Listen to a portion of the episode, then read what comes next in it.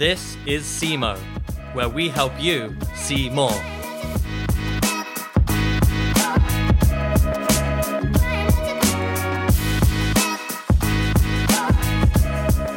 Hi, I'm Alex Semenzato, and this is the SEEMO podcast. Welcome back to another week. Hope everyone's having an awesome day so far. The summer is finally upon us, and hope everyone's enjoying the warmer weather. Um, some exciting news the SEEMO podcast was featured in the iTunes New and Noteworthy section last week. So thanks to everyone for listening, and please continue to share to anyone that you think may find the podcast interesting. Really, really appreciate it. Anyways, in today's episode, we speak with Joe Kennedy. He's one of the founders of the Unit London. And essentially, it's a story of how two young entrepreneurs hustled from an initial idea to becoming one of the hottest new galleries and platform for artists in London, and now with an international presence. Joe gives us a lot of insight into how he and Jonny built the Unit brand, and also from their perspective, a lot of people argue, you know, the art world can be sterile and stuffy at times, and that's certainly something on the agenda for the Unit London to change. Uh, big topic of conversation in this episode is how they're breaking down the barriers of elitism and building a brand that resonates with a new generation of artists and art lovers. So we get a lot of insight. It's a good deep dive into kind of the evolution of the brand. Um, and yeah, thanks for listening and hope you enjoy. Welcome back to another episode of the SEEMO podcast. I'm currently in probably one of the coolest offices I've ever been to. Uh, Joe Kennedy, um, one of the co-founders of the art gallery Unit London, uh, surrounded by some pretty cool artwork. Joe, what's up? How are you? Very well, man. Very well. It's great to have you here. This office is a big, big work in progress. it's been like a year of like basically being a, a quasi storage room and it's now getting to the point where, yeah, the lighting's nice. There's a nice ambience in here. It's getting to a nice stage now. No, it's uh, it's it's pretty cool. um, how you been? How's your week? I, I was here last night. You had a, a, private private view, which was pretty awesome. Yeah, yeah. It's been a busy week for sure. Uh, they seem to get busier and busier here at the gallery. To be honest, um, yeah, we just launched this Wang Hongyi show. So we had the collectors dinner on Wednesday night, and then last night was the PV. We had, I think there was like 450 people through the door. Wow. Which is actually like quite tame for us. So um, it was nice. There was like a nice atmosphere, good group of people, like a nice mix of um, collectors and artists and enthusiasts and and even having like even like the detail to like you had like Japanese gin and stuff. Was that is that just yeah, kind of part of the gallery, gin. or was that something to do with the artist? Or uh, it's it's really that's our job is to kind of tie in like interesting partnerships around the shows, um, and it does it works. I mean, it's the subtle details I think which make events special. Mm. Um, because there's thousands of gallery shows that go on every Wednesday, Thursday night in London. There's mm. so many shows on. And um and yeah, like a big focus for us is making sure that ours are special and ours are memorable and creating a real experience for people. Yeah. So uh, those touches, I'm glad you noticed. Uh, yeah, yeah. Well, we even great... even even to the floor, like yeah, yeah. You know, they laminated, so um, the artwork is very floral. Um, and even on the floor they kind of had a laminate down which kind of created this immersive experience. But mm. we're going to get into all of that and what you guys are doing to kind of add that extra touch and detail um, at the unit. But first we are going to do some icebreakers. Are you ready? I think so. Um, paint or paper? Is this a one word answer? Is this a yeah yeah. Oh um, paint i'd say. Okay. If you had your own talk show who would your first three guests be? First would be David Attenborough, hands down. I love that yep. man. I love that man. Everything he stands for, everything he does, I think he's great. Um, I'd have to have Steven Gerrard on there as well. I'm a big Liverpool fan, so art and football are my two big passions. I would say. Yeah. Um, Stevie Gerrard, and then who else would I have? Oof. It's a tough one. Maybe Joe Rogan, actually. Now yeah. we're on the podcast hype. I love Joe Rogan. I listen to all of his stuff. Yeah. Maybe, I mean, I think he's also a great conversationalist. Yeah. like, and he has so many stories to tell. Uh, he's like a sponge. He's spoken to thousands of people, like across all industries now. So I think he'd be a good person to have. Good answers. With. Uh, well, I can guess you answered it then. Uh, but football or rugby? Definitely football. Yeah. Um, you have to wear a T-shirt with one word on it for a year. Which word would you choose? God, um, God. God, okay. Uh, you're in a bar. What's the house drink? uh, whiskey sour. Nice. Uh, you could go anywhere in the world right now. Where would you go? Turks and Caicos, I think. Turks and Caicos. Nice. I, just, I went there when I was like a kid, and Did it was you? one of the best holidays. It looks You amazing. can get like little Jeep dune buggies and just drive around, and it's the Caribbean. It's amazing. yeah, it looks incredible. Yeah, one of my friends just went recently, and it just looks like paradise. Yeah. Yeah. Amazing. Nice white beaches and stuff. Um, and lastly, a quick fun fact about you. Fun fact about me: I have furry earlobes. nice. well, we'll, uh, we'll, be sh- we'll be sure to send those up close photos of the furry. yeah, I have ears for radio, basically. there you go. Um, keep yourself warm in the winter. Um, so yeah, so we're here uh, at the Unit London, um, a six thousand square foot gallery in the heart of London in Mayfair. Well done. Was six years in the process. Tell me about the unit. What is it? Uh, yeah, we started like September 2013. That was the first show. I think it was the 5th of September 2013. So yeah, we're in our sixth year.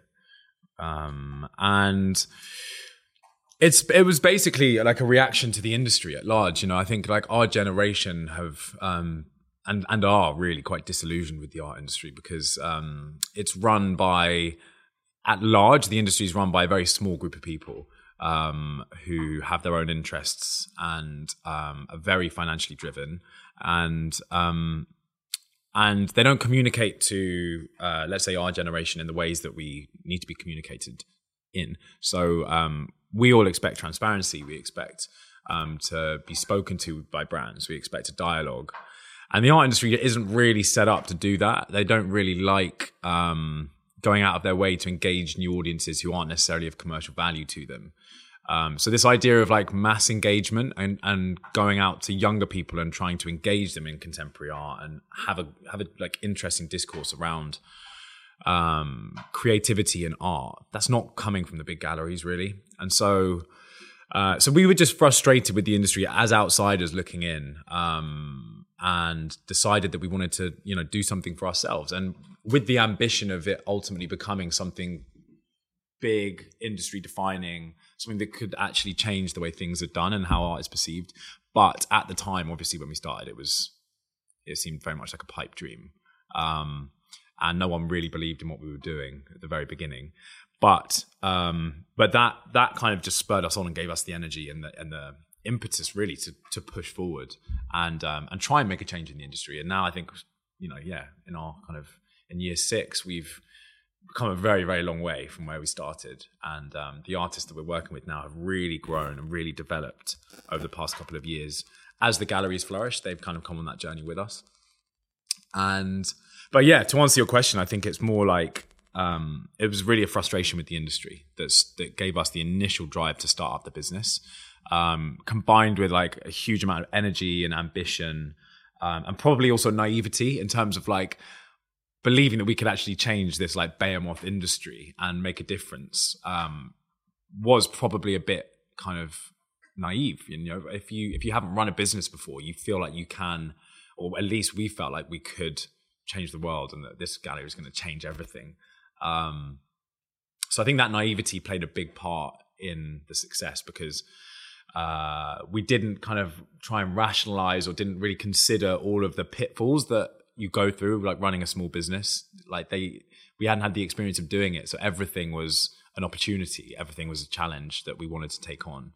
Um and and it's still the case now to be perfectly honest. Like even though like the gallery has grown to a, to like a really like interesting place uh we're still learning every day um about how to manage people how to run a business how to expand and grow how to develop artists how to manage relationships. Like we're still learning right now um and it's all come from a very organic place at the end of the day. Like it it started as like a, a vision and a dream and um it's amazing to see how people have responded to that Yeah. and like, what um, and what was that initial spark? I mean, what were you doing before? Like, where did this frustration of the art industry come from? Were you an admirer of art? Were you an artist? Um, I, you know, kind of saw that you were in the advertising industry, and then now you're, yeah you know, then you decide to set up a gallery with with your co-founder.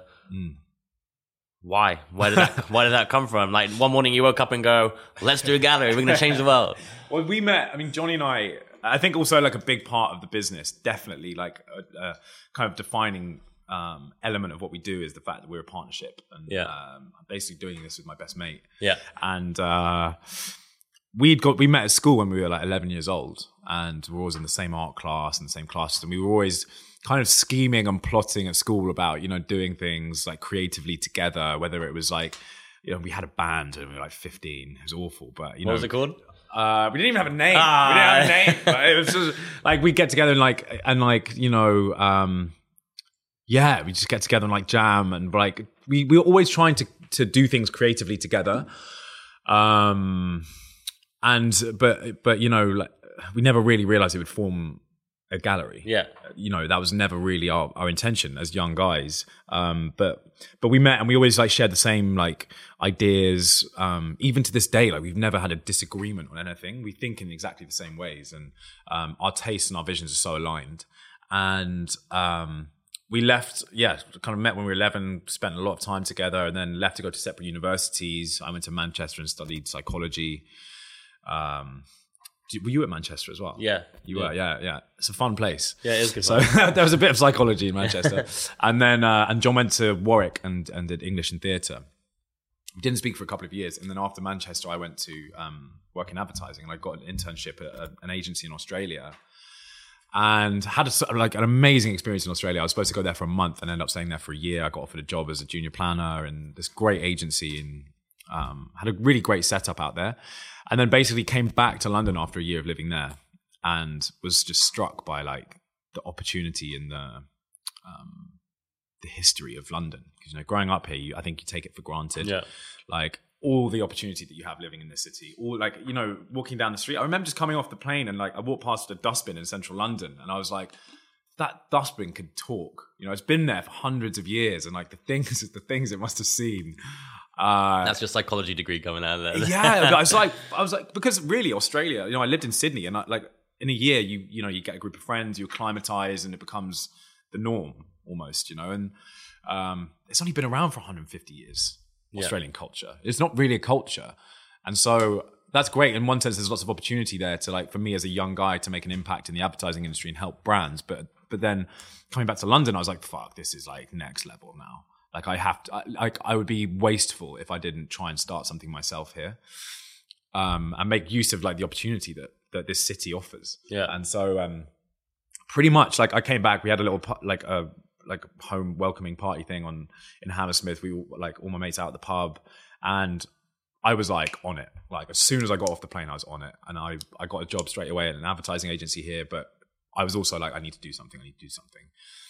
And I think, and John was at that party, like my welcome back party, and, and we were just chatting and spitballing ideas. And he was actually practicing as an artist here in London, um, taking his work to galleries and kind of like getting rebuffed. And I'd always been practicing art on the side as well. And and we kind of just like put our heads together and, and we're chatting about the you know the how the art industry is so elitist and how it's you know it's not really su- supporting the artist that we were like um, researching and supporting and, and writing about and you know and referencing in sketchbooks and stuff.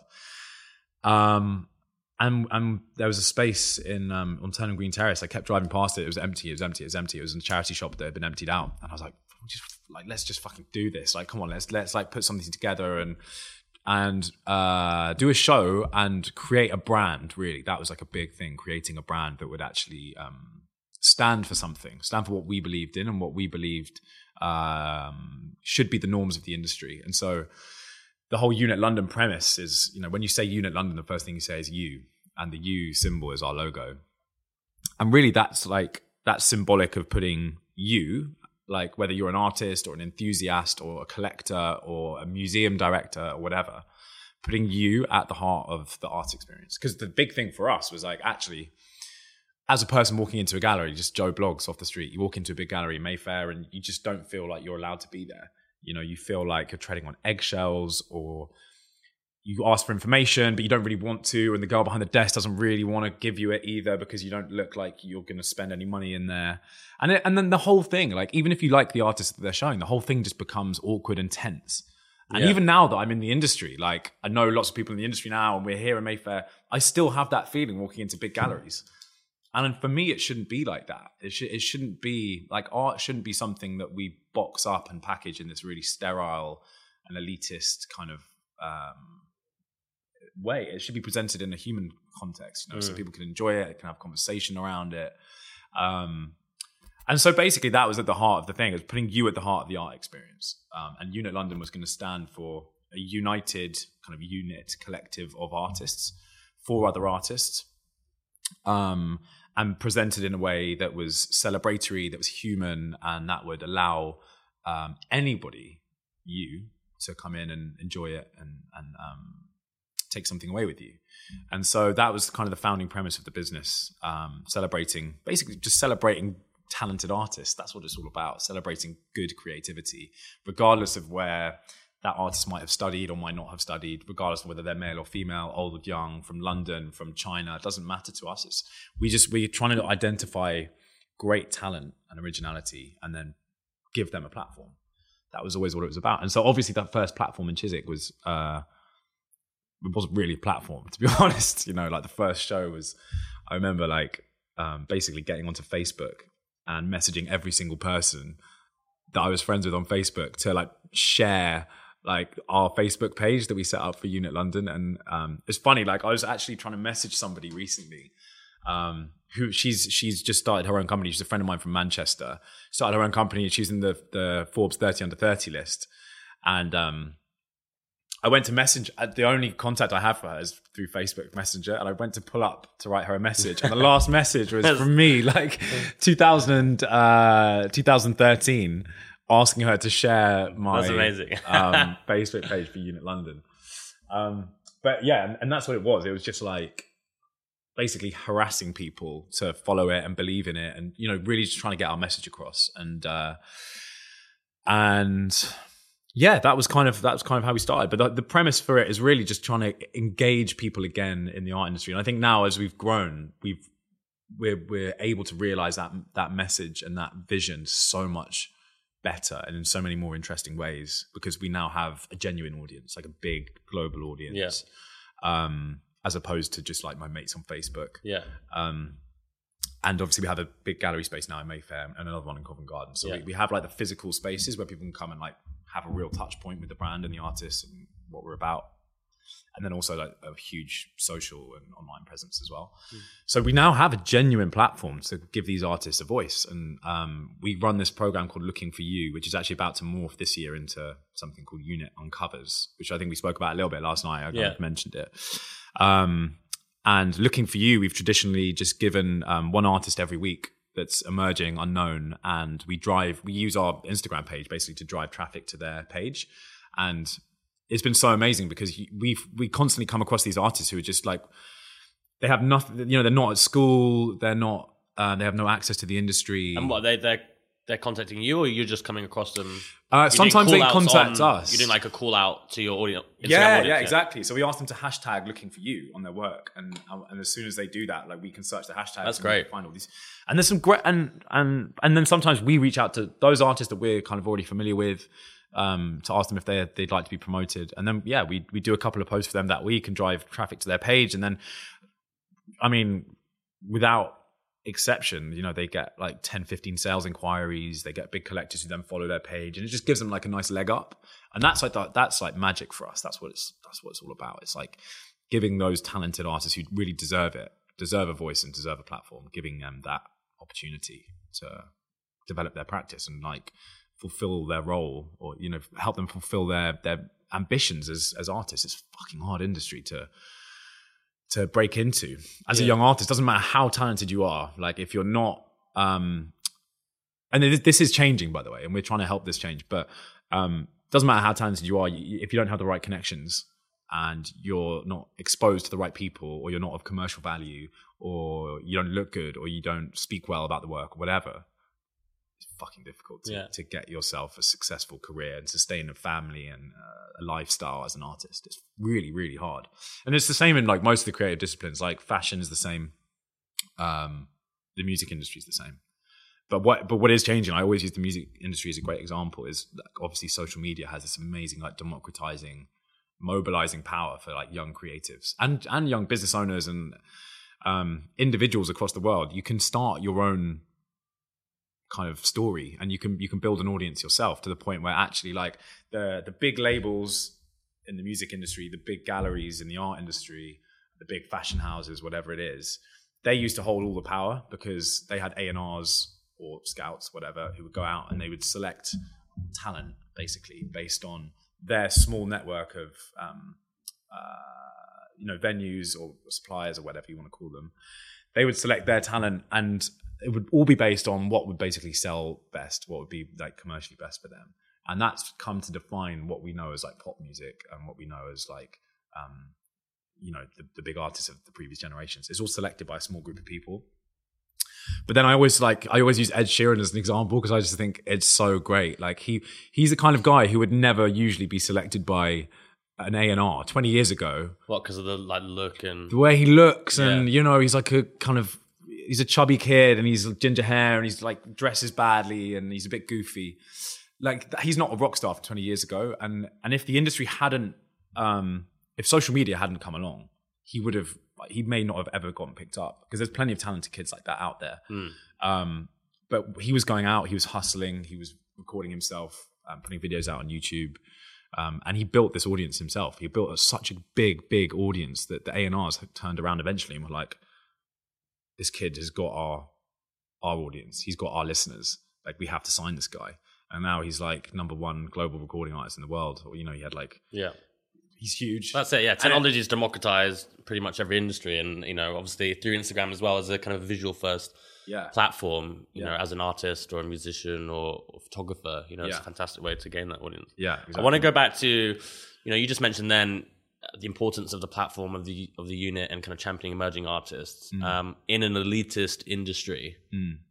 How did you and John muscle your way in? Like, you know, you did your first art gallery in Chiswick, but then from growing to then having a space in Covent Garden and Soho, and then now you're like in a pretty lush kind of, you know, art gallery in Mayfair. Like, what were some of those stepping stones to like, you know, you did kind of your initial first exhibitions, then you grew. I mean, did you have to get investment? Like, how did you get these artists to give you the art? Like, how did you grow? What were some of those key milestones? Uh, it's all hustle, man. Yeah. it's all hustle. I think like, I mean, there's been times like along the way where it's just been um almost like it was wrong for us to think that we could make it a success.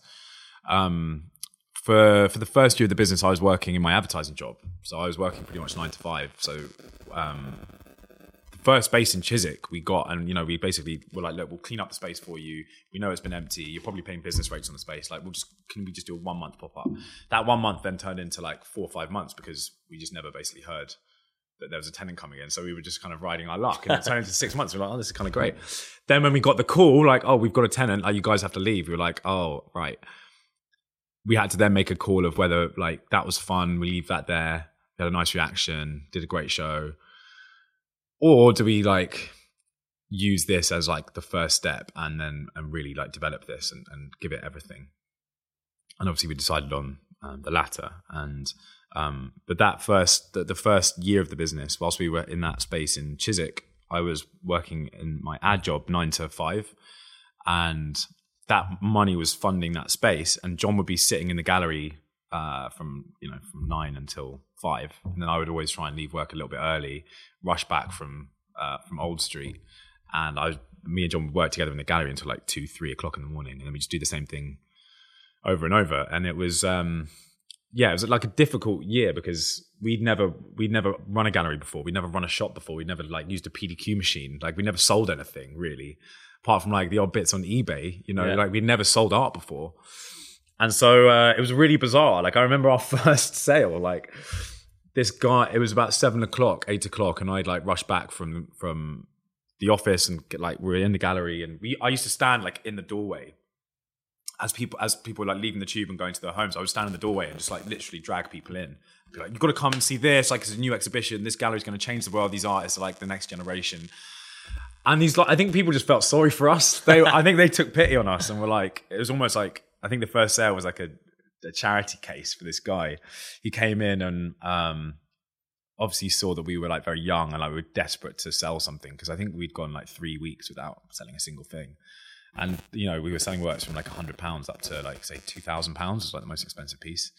And um, he came in and he walked around and he went, like, what's this? And I talked to him through the work. It was uh it was a, a limited edition kind of print image from Januz Miralles, who's actually an artist from the Philippines, um, that we'd managed to. He basically sent us the image and we printed it off and framed it, um, and we were selling it for like two hundred pounds. He's like, "What's this?" I told him about it. He's like, "I'll take it." And I was like, "What?" I was like, I was always like, "You sure?" you know, I was like, "Yeah, I'll take it." And I was like, "Great." And it was at that time, it was like, "Right, I'll take it off the wall. I'll like wrap it up for you." Didn't know what the fuck I was doing. Didn't have any like bubble wrap, so it was just like this really like awkward, like embarrassing situation. Then we get to, he's like, "I'll pay on card," and I was like, "Oh god, right." I haven't actually used the PDQ machine. Oh, before. oh wow. So John's there, like frantically trying to set this thing up and turn it on and connect it. I'm trying to make small talk with this guy, like s both so nervous, didn't know what we were doing, and and the PDQ machine didn't connect, and we didn't make the sale.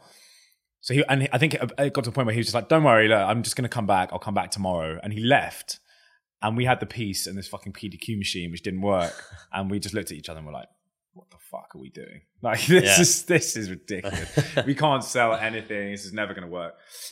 Fortunately, he came back in the next day, the next evening, and obviously we'd like made sure that machine was working by then. And he came in and bought the piece, and that was our first sale. Um, but I think that's just like a good example of us just like you know just learning on the job as we've gone. Um, and I think yeah, the first when I uh, when we left that Chiswick space, um, we found the space in Covent Garden. I think John was up. He was like up at the theatre, or he was like up in Covent Garden, and he took a photo of um, the space which was empty, and it had a sign in the window saying "Shop to Let." Da, da, da. And I was like, "Mm, I'm just going to give it a call and see what happens. Called them. I was like, look, we're um, we're London's uh, most exciting emerging gallery. We've got all these clients. We've got the most amazing art. Like we want to bring. Um, we, we want to turn Seven Dials in Covent Garden into like the London's leading destination for culture. And I'm like, oh, this sounds this sounds interesting. Let me put you through to um, M Steele, who deals with like pop ups. I was like, that sounds great. Two weeks later, we're in the offices at Shaftesbury, basically pitching our hearts out to get this space. And yeah, within three weeks, we secured the space, basically. Amazing. And um, they gave it to us for six months with like a two week um, clause for us to be basically booted out. Yeah. So, um, so it was great for them because it was flexible. We did up the space, and we and we ended up staying up in that space for I think six months um, before they kicked us out.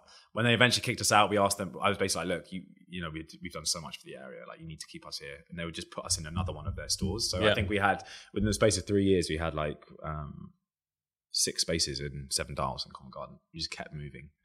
Um, and obviously, it was very low rent because we were.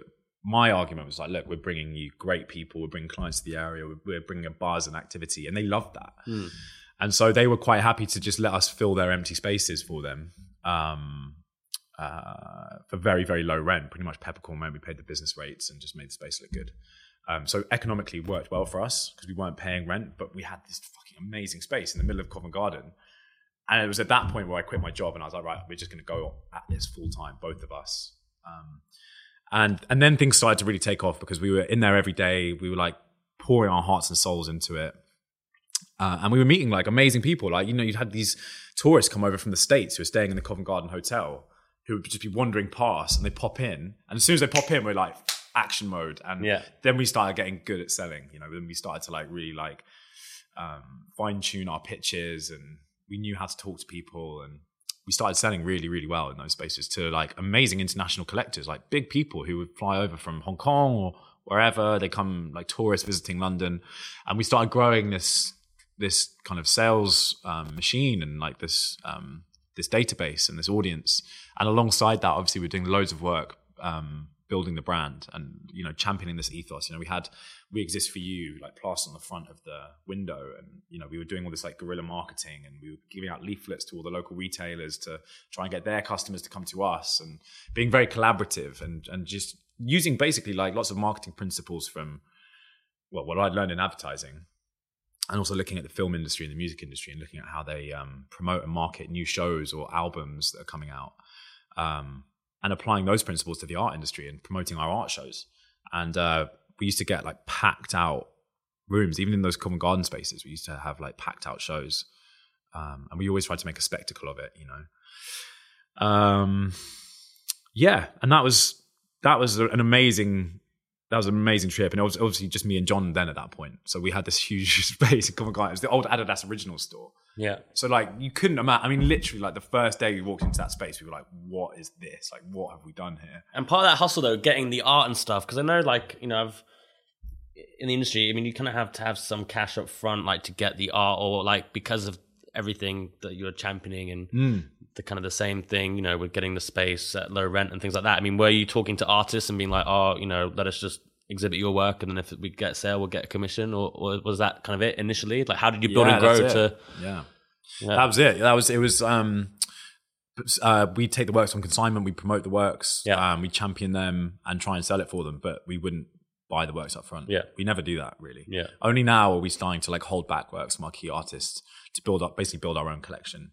Um, uh, but no, at that po- at that point, no, it was like there's we didn't have any money basically Yeah. because all the money all the money that I was earning in my ad job was going into the the um the rent for the spaces that we had even though it was like you know it's like you'd be paying like 200 300k a year just for the rent on a space like that if we'd had it on a full lease Yeah, wow. we were getting it for like you know like 20 grand Yeah. um and but and that's where all my all the money was going And at that same time, you were, you know, it's just you and Jonny, two of you, all the hustle, everything. Like I love that. And then was at, and then at the same time, you're then building really the kind of the audience through Instagram and stuff. Is that what you're doing? man. And exactly, yeah. It's the two of us. I mean, when I say hustle, I mean it's literally to the point where, like, the, I mean, this table, for example, that Yeah. was this. We've had this for like three years. That's why it's like scuffed up, and this was free. We got this for free. yeah, I mean, the chairs, like these chairs you're sitting on, we got these for free. yeah, Um, we still have stuff in storage that we just got for free from people from pure hustle. I mean, everything that we did from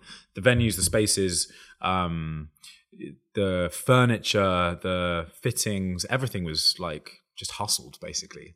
Um, in exchange for like us helping them, promoting them, or whatever it was. Um, uh, and then alongside that, it was yeah, because we couldn't. We also couldn't afford like press. We couldn't afford a press team or a PR officer, or, or we couldn't pay to put an ad out in a in a paper or but, you- but you a did, magazine. you, but you did position yourself because I remember when you guys launched, and it was like, it was so cool because all the artwork that you have, like it was my take. Like I loved it, you know, and I think because you were young, it was fresh, it was new, and you had like I Mm. remember you having some really cool, um, like you had like you know sculptures or um, I can remember one. It was like a shark and an AK forty seven. Yeah, Chris Scholes. Yeah, and yeah. like you had all this cool stuff. So I guess it, you were kind of one of the first galleries in London that was in championing this new type of contemporary art, modern Yeah. art, and that. So with that, you were kind of getting hype and build because there wasn't really a gallery exhibiting similar work. Mm. Yeah, Yeah, I'm, well, I think the thing is that like there's, there are lots of galleries that definitely are exhibiting new works and, and, and younger artists and stuff, but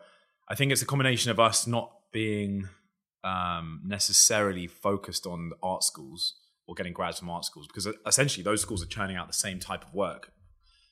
You know, it's, it's, it's there's variation there, but it's the same type of work because they're all like learning from Following the a same curriculum, yeah. Yeah. Um, we were looking at like again, doesn't matter where they're from, what their background is, as long as it's good work, we want to support it. So like, yeah, our, our very first show, we had an artist from the Philippines. I mean, like, he's based in Manila. He didn't, he barely spoke English, but we like fucking love your work. Can we have something? And he was gracious enough to give it to us. Um, Chris Scholl's an artist from LA. He shipped works over. And, and bear in mind, I mean, we lo- we're, we're just- we are so passionate about it. We Yeah. love this stuff. So when like a crate arrives from LA, we're like, fuck, like this is amazing. Like, and then we just bust our balls to try and sell it to whoever we could, so that we could pay the artist and um, get more work from the artist. You know, and um, and all that curation. That's basically you, you and Jonny's taste. Yeah, absolutely, Yeah, and, and absolutely. still the And work that- today is it still kind of today, still yeah. what you like, what you're passionate about, and then you're kind of looking for similar type of artists. Yeah, exactly. Like the first, the, that first show in Chiswick was we had our own works in that show, um, alongside someone like Ryan Hewitt or Jake Wood Evans, who are still with us today, like two of our leading artists. no art left over from the charity shop. no art left. No, no, no. Well, actually, saying that, I think we still have some Januz Miralles. Like I found one in our storage recently, and um, love his work, and we- we'll keep that as like a memento. Yeah. it's such a like throwback to those times. But I mean, someone like Ryan Hewitt, like he's probably our leading artist at the gallery. Um, he was in our very first show, and and actually, like in terms of like cost and expenditure for like getting works in, we had two two tiny pieces from him, which I like adore, and they were like I think they were six hundred pounds each, and he just happened to have them with his photographer in London. Like, and I drove over in a van to this guy's house, and I was like, "Yeah, I hear you have two Ryan Hewitt pieces." He said I could have them for a, an exhibition that I'm doing, and he took me in. His, he took out these two roll canvases, gave them to me, and I was like, "Oh fuck, they're not stretched. Like they're just rolled up in a oh, tube." Oh, And I was like, "So I'm gonna have to get these stretched." It's like that's like 150 quid. Yeah. Like, oh, but I have to show them, so I went and got them stretched, and then they were on the wall and they weren't selling. They didn't sell for like a month, and I was like, "Fuck, "They're so great! Like, why aren't people buying them?" They were quite dark. The first show we did was quite dark, and I thought that might have been why. But then I was like, mm, maybe if I just like got them framed, I'd be able to sell them. And I remember going to the framers, bring them in, and they framed them for free for me. And I said, look, and when they sell, they were like three doors down. I was like, look, please put these in a beautiful frame. If I sell them, I'll pay back. Did that, sold them, and I think they sold for like 650 quid each. And we actually are now in conversation with the collector buying them back for 10 grand.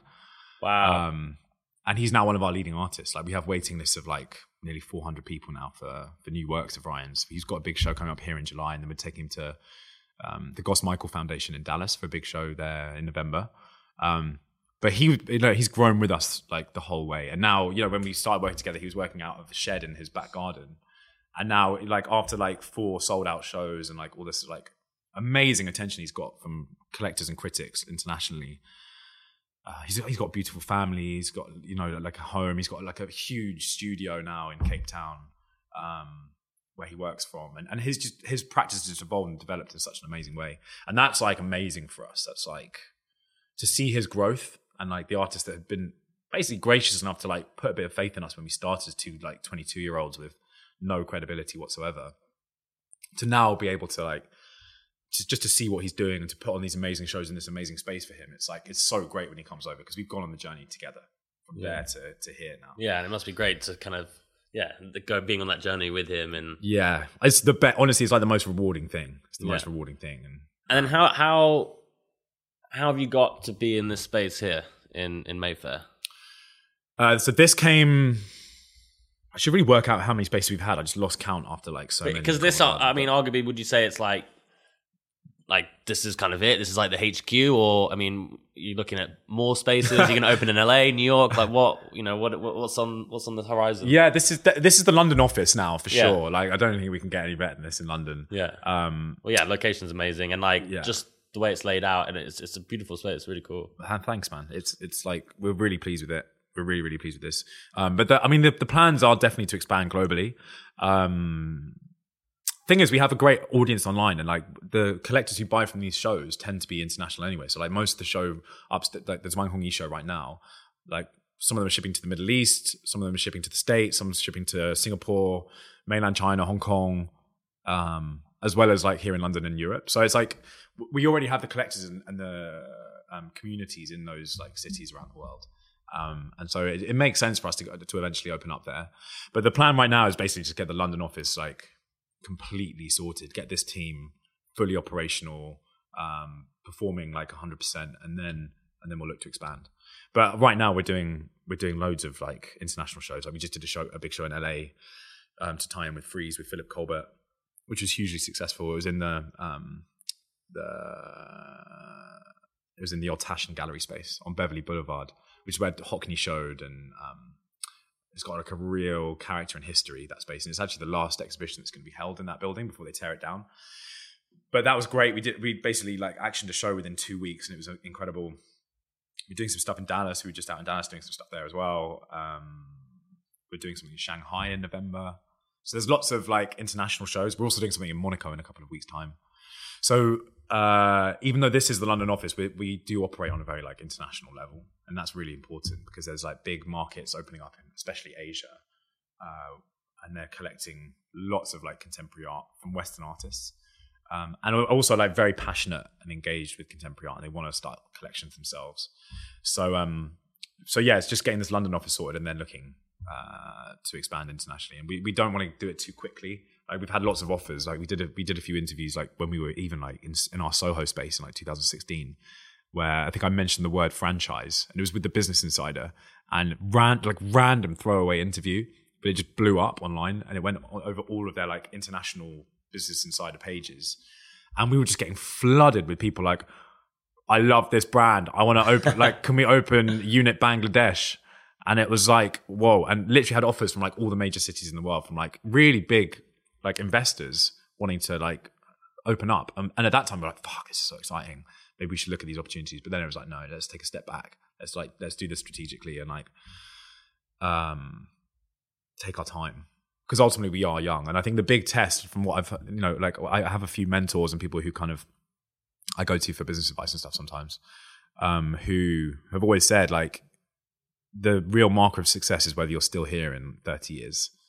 If the gallery is still around in 30 years and, and doing well and has a good reputation, that's success. It's not having 10 galleries by the time you're 30.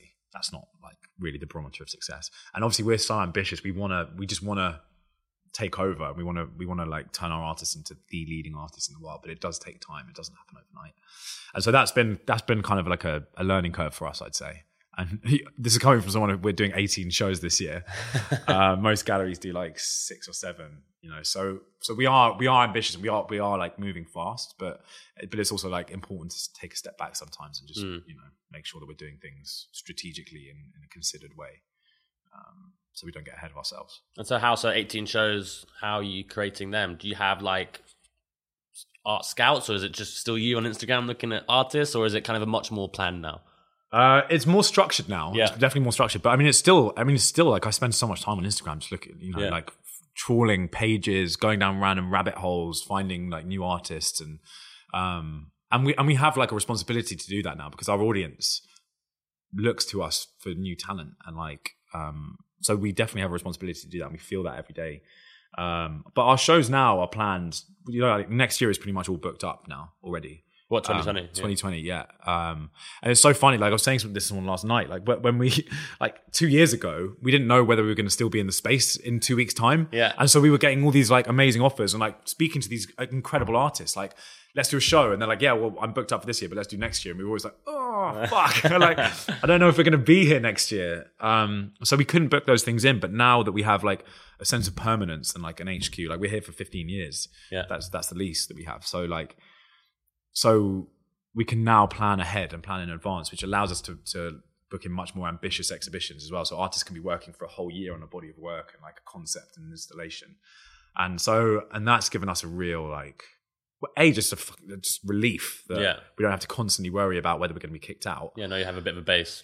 A base and uh, yeah, and a real like a solid foundation to to build on. So yeah, but but it's still us like Jonny and I that we we decide the shows and we work we find the artists. And what what is the team then? Is it what's it made up of? How many do you have in the team? Um, we've got about 20 in the team right now, and there's a couple more joining in the next couple of months. Um, uh, we have an events team, we have an exhibitions team, um, ex- and a kind of gallery management team, if you like, um, a content in-house content team, which is a big part of what we do, um, and then a sales team. And did you like, you know, as two young guys, I mean, did you have advisors or, or kind of mentors that kind of steered you along the way? Or do you have like a board of directors or like trustees or, or is it just still kind of, you know, just you and Jonny? It is still really just us. We we have um. It, I was planning last year on setting up like a more formal advisory board, like Yeah. a non-exec advisory board, and and over the course of the last couple of years, we've we've got clients and like collectors and just friends of the gallery, let's say, that have just been so supportive. Yeah. In terms of like just being there for us, like when we needed it, like you know when I if if if which happens pretty much every other day, like something goes wrong and I've never dealt with it before, and I'm doing my best. But then I'm like, fuck, I, you know, I, I could really use some advice. Like I've got people now that I can call and be like, this is happening. Like, what should I do? And they're like, oh, here, like you should speak to this guy or this lawyer or whatever. Um, and it's amazing because they're, they're not like th- there's no formal capacity for them at this stage. They they're just helping because I think because we're young and they want to see us succeed. They Yeah, and they believe doing. in what, yeah, that's it, believe in the mission. Exactly, and that's so amazing to have, and it has been invaluable, and and, and it has been in my plans to set it up as a formal board. Uh, it's just I haven't had the time to do Yeah, it. I mean, arguably that, that is kind of the traditional way of working, but you guys, if you're kind of hustling and kind of, you know, working in in this kind of new way, then then why not? If it's if it's working, don't don't fix it if it's not broken. Yeah, exactly, exactly. It's but it's, it's like as you grow, it's like your role changes so much. Yeah. Like having start, it's like managing the people, making sure your people are performing to their best, to the best of their abilities, as opposed to you doing it yourself. Yeah.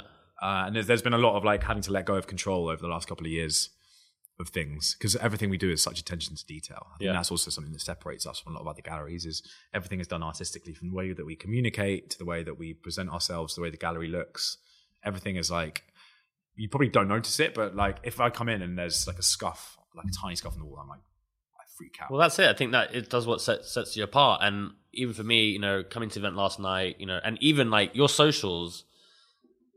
I mean, I work in advertising, and like you know, some major brands don't even do like the kind of the quality of like the narrative of the Instagram stories and stuff, and and like what you know. Then I got served another kind of like swipe up Insta story um, today about the artist from last night, and it's like a beautiful kind of montage video, you know, that kind of shows the making process. Like it's really smart. Yeah. I mean, do you have do you outsource that? Do you have a team? Like, what is that process when you know you're having a new artist exhibit? Is there like a you know, this is a Unit London kind of ready to do an exhibition package. We're gonna like, you know, take your photos. We're gonna record you. Like, what? What is that? It's so funny you say that because we literally in the last like I think three weeks, the guys have put that together. Ah, so And it's it, it, previously it was literally a case of like me just chatting to them and being like, we, we're gonna need like some fucking cool video. We need some content, blah, blah, blah, and it would just come through in dribs and drabs. But now, like the like our teams are so good. They've set up this basically a pack. Yeah. like the, the art, the percentage of the artist, the artist in the studio fill out and send back to us, and like we transfers with like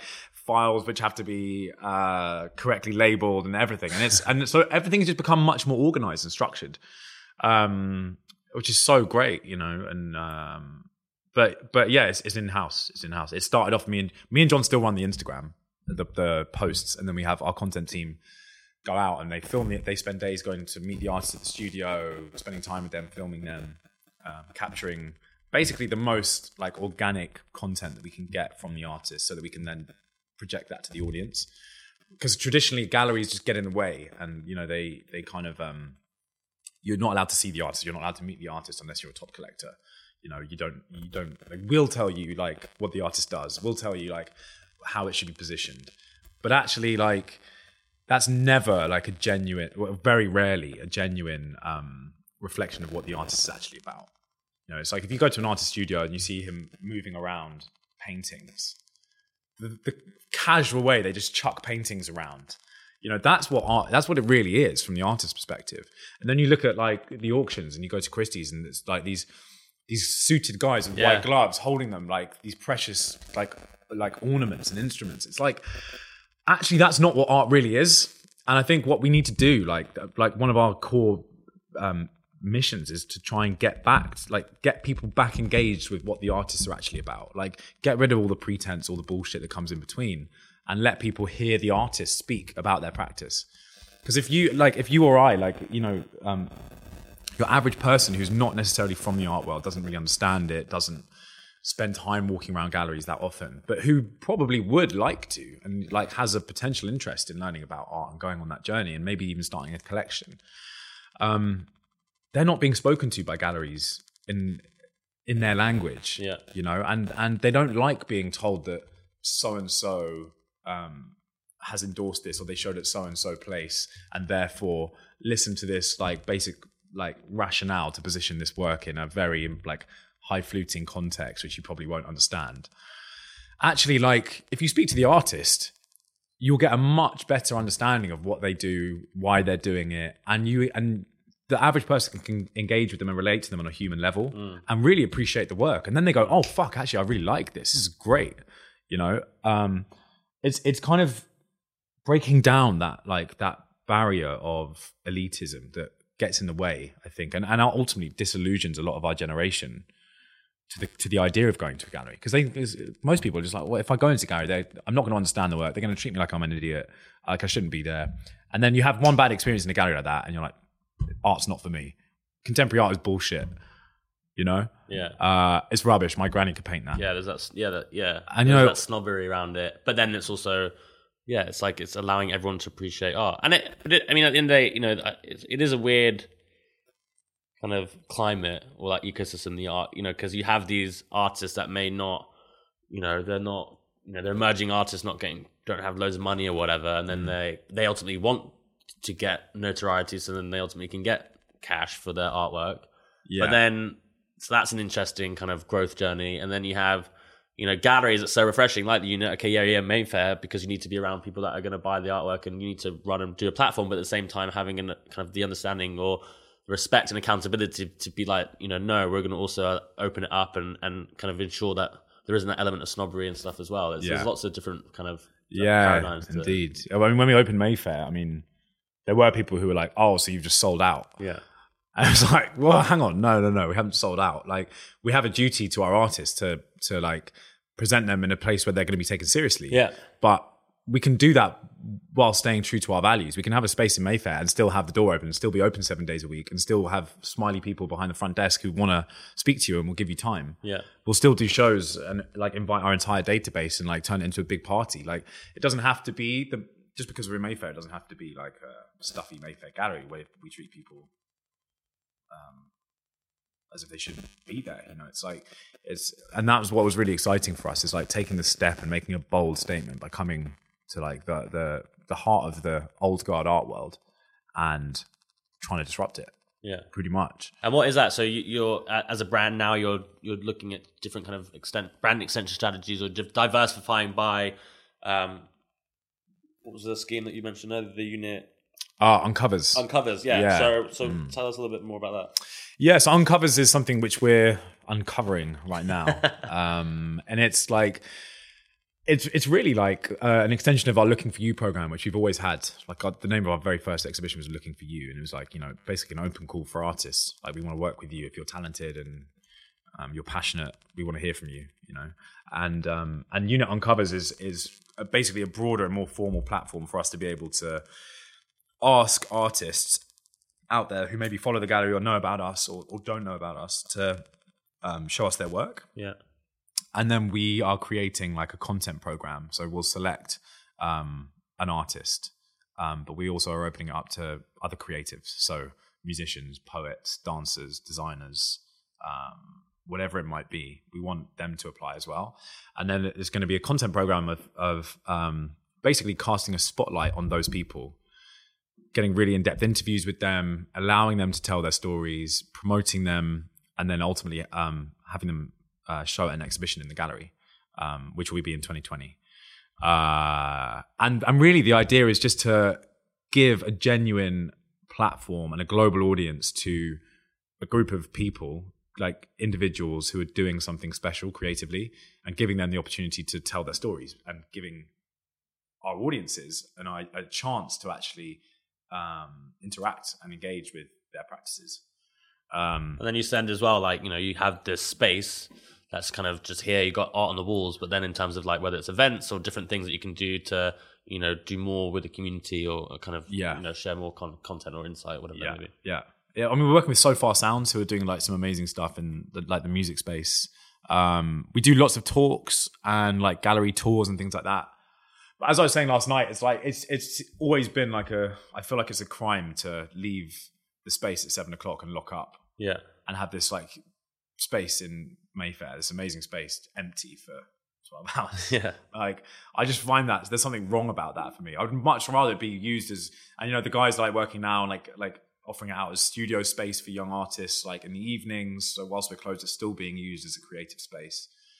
Um, yeah, that's it's really important. It's really important for me, and also just like from a commercial, financial sense, I'm like, it's just we, we're not at the point. I don't think we ever will be at the point where we can just afford to have the space being empty. Like I would much rather it be used for something. Like whether it's an artist working here as you know using it as a studio, whether it's like a photographer coming in and like doing something creatively, just so there's a buzz around the space. And Yeah. There's things happening. Like it's important for me to know that I'm not paying rent on this space just for like half the time. If it's a 10 year lease, I don't want to use it for only five years. I want the whole 10 years. I want it to always be um, active and uh, for people to be able to, to be able to enjoy it, basically. yeah. We, we we talked about like obviously how kind of a lot of people showing online, and you know, there's websites like Artsy and things like that. I mean, do, do you think there's a threat to the industry that it'll just be all art showcased online? Will there still be a space for physical spaces in, in years to come? Yeah, definitely. I think there, and there's lots of um,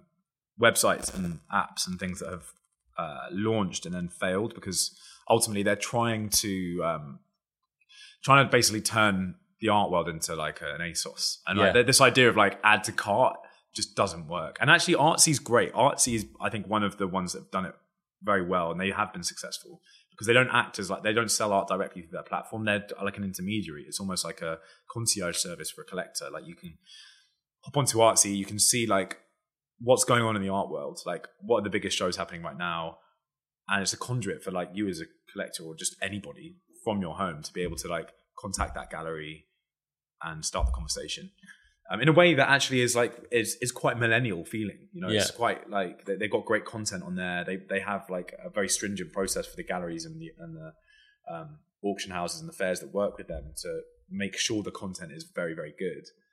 Um, so they're doing well, but but it's it's never going to replace the physical space. Yeah. Like, you know, and that's why it's so important for us to have this. Like most of our sales happen online, and you know, But but after what is it? More the processes come in physical, see it all, and then they set the, the inquire online. Or no, some they, of some of our biggest collectors have never been to the space. They've never been here, and it's like, but at the same time, like if you look at that like from a completely clinical, like objection, uh, objective point of view, and you, it you would be like, get rid of the physical space, you don't need it. If you're doing eighty percent of your sales online, like just get rid, get rid of the overheads. Business would be much leaner, much better if you just do it offline. Uh, just keep it online. yeah, and um but it just wouldn't work like that it's like one of those like you can't treat clouds like clocks sort of situation you you know people need to know that there's a physical space so that they want to know that you have skin in the game that it actually exists physically and also like to be able to do shows like well, that's it. I think for the really be able to artists, it's great important. artists without but yeah Yeah, exactly because a lot of the artists, I mean, I think the it's awesome when you go to um, exhibitions and stuff, and like for the art artists, they want to tell a story. They want to have this immersive experience. So, like you know, I mentioned earlier, like even walking in upstairs, you walk in, there's a whole video, kind of obviously with like the themes and inspiration of the artwork that's being exhibited, and then the floors like laminated with kind of the themes of the artwork. So you really do feel kind of involved with with the artwork and, and tell the story. So. Yeah, I mean that, that I think that is so an experience. Yeah, it's an experience Yeah. and, that, and that's what we're moving into like generally across culture as well as like this experience economy where um, you can create something incredible and then use basically the online and social media to like broadcast that to thousands of people around the world. You know, it's like what we're doing with this podcast you know it's like me and you having a chat in a room but then this podcast goes out to however many people and like they get to enjoy it and listen to it. Um, that's really the role but like it's like saying yeah like, like people who think that online is going to take over and these like investors who just know nothing about like the mechanics of the industry or the psychology of collectors or artists they're just like oh yeah we can do that because it hasn't been done yet in the art world. Like happen in fashion happen in music Well, like, yeah, 'cause why I was isn't it in art yet let's take- do this and it's like no you have to understand like why do collectors collect But Like, people do people buy like you know five thousand pound Gucci jackets on Net-a-Porter. You know? Yeah. But then I don't know. I guess some people do that for art, but then yeah, I guess it's, it's more emotional art. Exactly. It's, a, it's an emotional experience. And like, if you go, like, half the reason people buy art isn't just because they like the look of the painting, it's because of the story behind it. Yeah. And they, you know, they might have had an experience with the artist, they might have met them, they might want to support them in that way. They might have, like, stumbled into a gallery, like, on a holiday or whatever, and met this crazy guy who, like, sold them the art. And when you go to their houses, like, like some of our best collectors, they they have insane collections of like important artists, um, hundreds of works in their collection, and then you ask them what their favorite thing is, and it's like a, like a trinket that they got when they were, you know, like hiking in the Himalayas, and it's like Yeah. this is the most prized thing in my collection. And you're like, there's yeah, there's Warhols, there's Olands, there's all these amazing things. Uh, so yeah, it's like it for, for collectors, it's like the psychology and the, the motivations for collecting are as much like emotional, social equity as like the aesthetics or the financial um, aspect of it. You know, it's very much about like the stories behind it, and that gives them like a certain cultural education or uh, like a cultural status that they can then show their friends or their like their groups. Look, this is this is what I've acquired for these reasons, and they have stories to tell. It enriches them as as people. Yeah. You know, and you and if you're just adding adding to cart online, Yeah. you're, you're clicking and buying, and you you lose all of that. You lose that whole story, that element of discovery, of um, of interest, of passion, and and it and so you'll never get big collectors doing that. Um, yeah, I I think it's there. There is definitely like an avenue and a role for online and social in the art industry, and I think what we're doing with social media is probably currently, I think, like the best manifestation of that. Um, but the idea that it's going to just turn into like click and buy and supersede the physical space, I don't think will ever happen. There's always going to be a role for for galleries. Yeah. Is it? Is there? Do you have much competition in London, or I guess it, I mean it's on a more of a global scale, or Yeah, there's Are also other gallery- international galleries that we're. yeah, I mean, in London, yeah, there's definitely competition. I'd Yeah. say. Um, but then I guess yeah, it's just it's about everything that we've discussed. You know, making sure the brand's on point, kind of providing the attention to detail and things like that. Then make you cut out through the noise. You know. Yeah, I mean, we've never.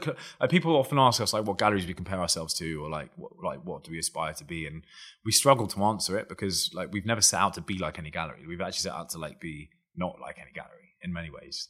Um, it's like you know, like old in the like seventeenth, eighteenth centuries. Like you look at the old what galleries used to be like, and it was like these uh, thriving, busy, bustling places where there was art everywhere and um, people having conversations, always busy, like always full of people and like dogs and you know, like a real like buzz and an atmosphere, like a creative space. Yeah.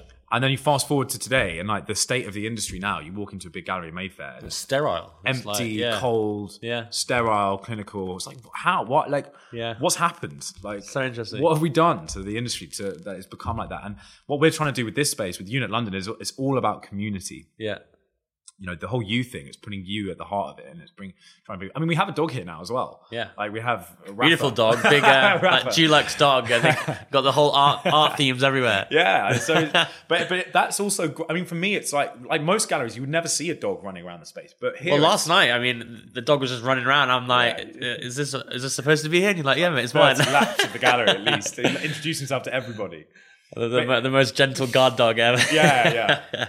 But but it's like I I love that because it's it's an icebreaker and it makes people feel welcome. yeah. You know, Do you? What about people? Um, you know, kind of dare I say it? We, we talked about the industry and the artists and galleries and stuff, but the people themselves. You know, there's a lot. You know, people could be listening to this and be like, "Oh yeah, well, you know, all those types of people, kind of, you know, quite wealthy up their own arse or whatever." Like, Yeah. I mean, do the, have those people have they enjoyed kind of this evolution in the industry, or like, a, is it being well received? Like, it, I, I think so. You know, I d- yeah. It's or is I mean, there still it's- people that like, oh, you know, it should be the way it was, and you know, or some people not liking the way it's kind of changed. Yeah. No, there is that. There's like definitely that side of it.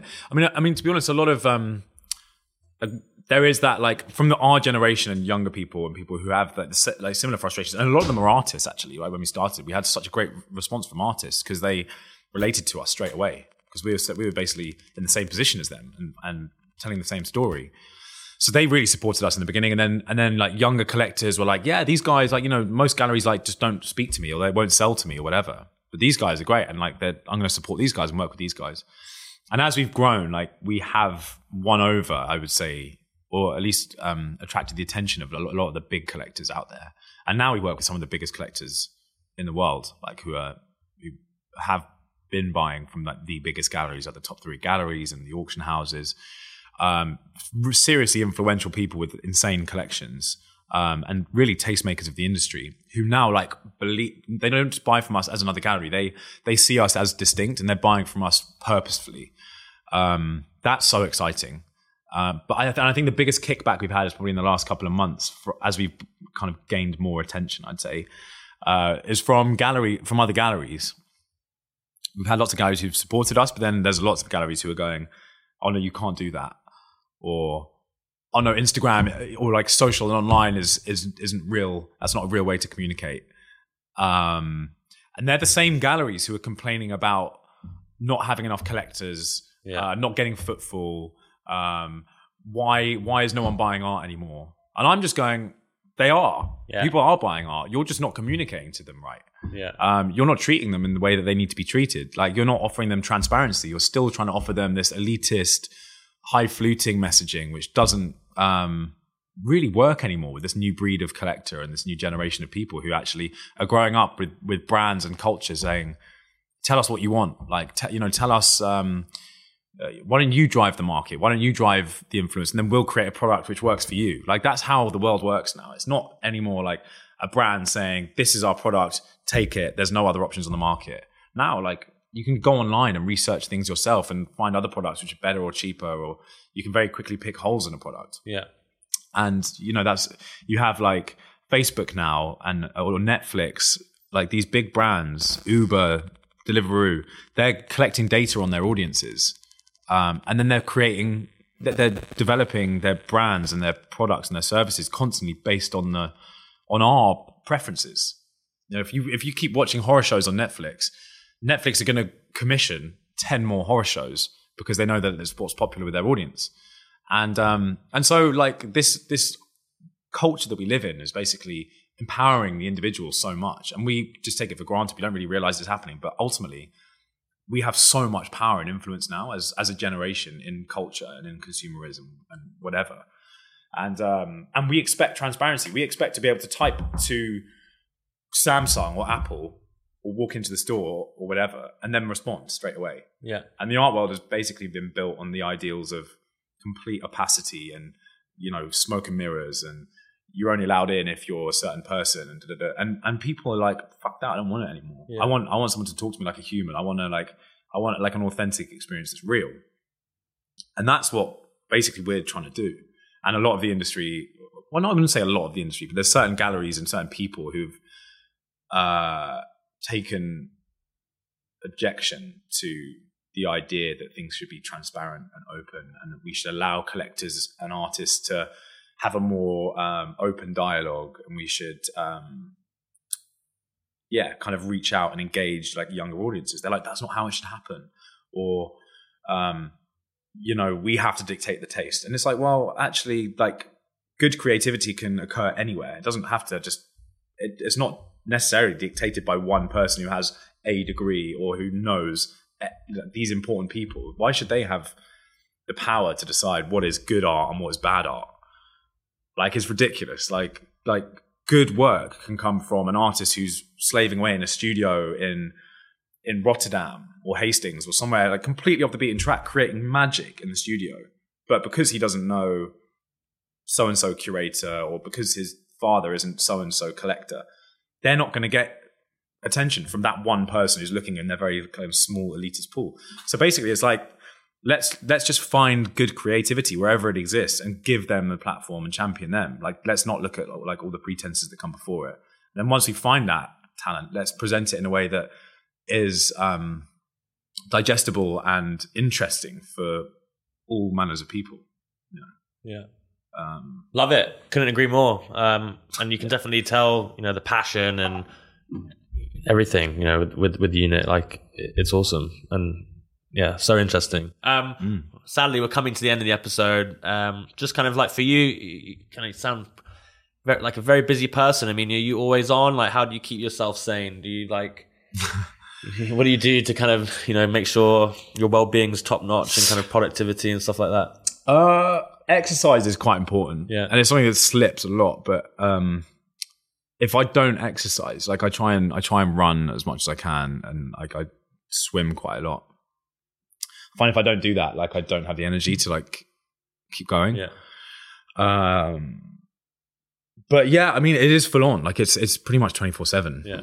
Um, and it's the same for me and John. Both we're we're always pretty much on, like from eight a.m. until two three o'clock in the morning. Yeah, the gallery. I mean, the gallery's open seven days a week, right? So Seven days a week. Here seven days a week, or is it just Monday to Friday? Or We're here Monday to Friday, and then uh, the weekends we now have off. Like for the first couple of years, it was literally like Monday to Monday um, every week. Um, but now, obviously, we have a team, and so like, and we, I think it's important that we give ourselves like a couple of days off per week. Um, but yeah, just I think just exercise and just trying to like, yeah, like look after ourselves. I think is really important. Awesome. Um, no, it's good, man. It's important, especially when you're super busy and like you know you're young, you're hustling. You got to keep that brain in tip top condition. Yeah, exactly. Especially with all these shows and free gin you're giving out. Um, how can people find you? What are, what are the channels?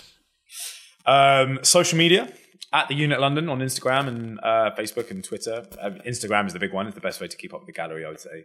Um, and the, our website, theunitldn.com, and then um, yeah, come and pop into the space. That's the best way. Like if you're in London, um, the door is pretty much always open. It's like It's a two minute walk 7. from Oxford Circus Tube Station. Yes, Come really. on down. well, Joe, You've been awesome. Thank you so much for um, sharing so much insight with me today. Thank you. Thanks, man. Cheers. Pleasure.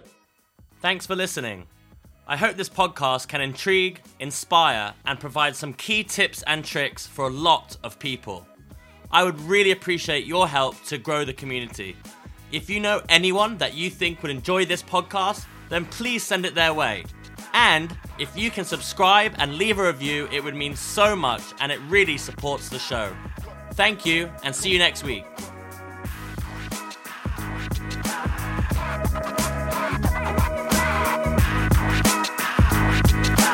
Come, come, come.